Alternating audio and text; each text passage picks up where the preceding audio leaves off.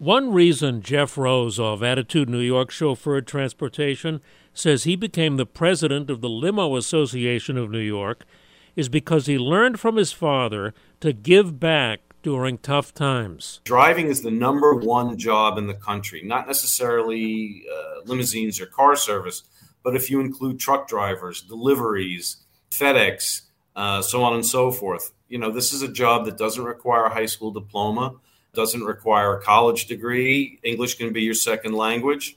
This is an important industry for moving people around and for the jobs that it creates. Jeff says good car services don't put other good operators out of business. Good operators put bad operators out of business.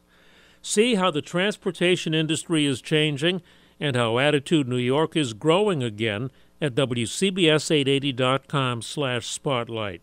I'm Joe Connolly for Bloomberg and WCBS News Radio 880.